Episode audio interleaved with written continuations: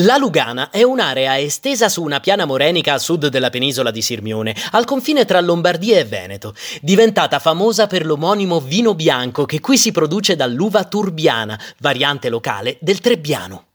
Questo territorio, oggi densamente urbanizzato, era un tempo una boscaglia paludosa, l'antica selva lugana, chiamata anche Ligana, Lucana o Litana.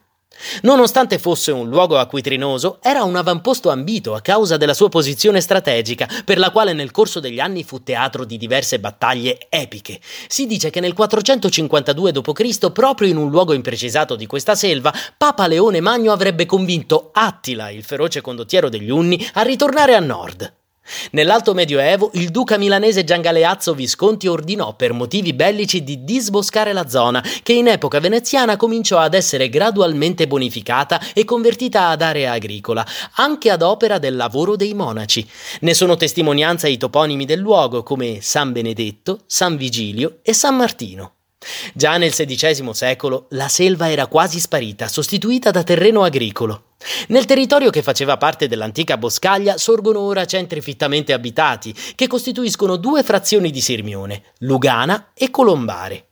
Difficile sapere quando iniziò la coltivazione dell'uva in questa zona. Quel che è certo è che il particolare microclima e i terreni argillosi si sono rivelati fattori determinanti per la produzione del Lugana DOC, vino bianco d'eccellenza tra i più versatili.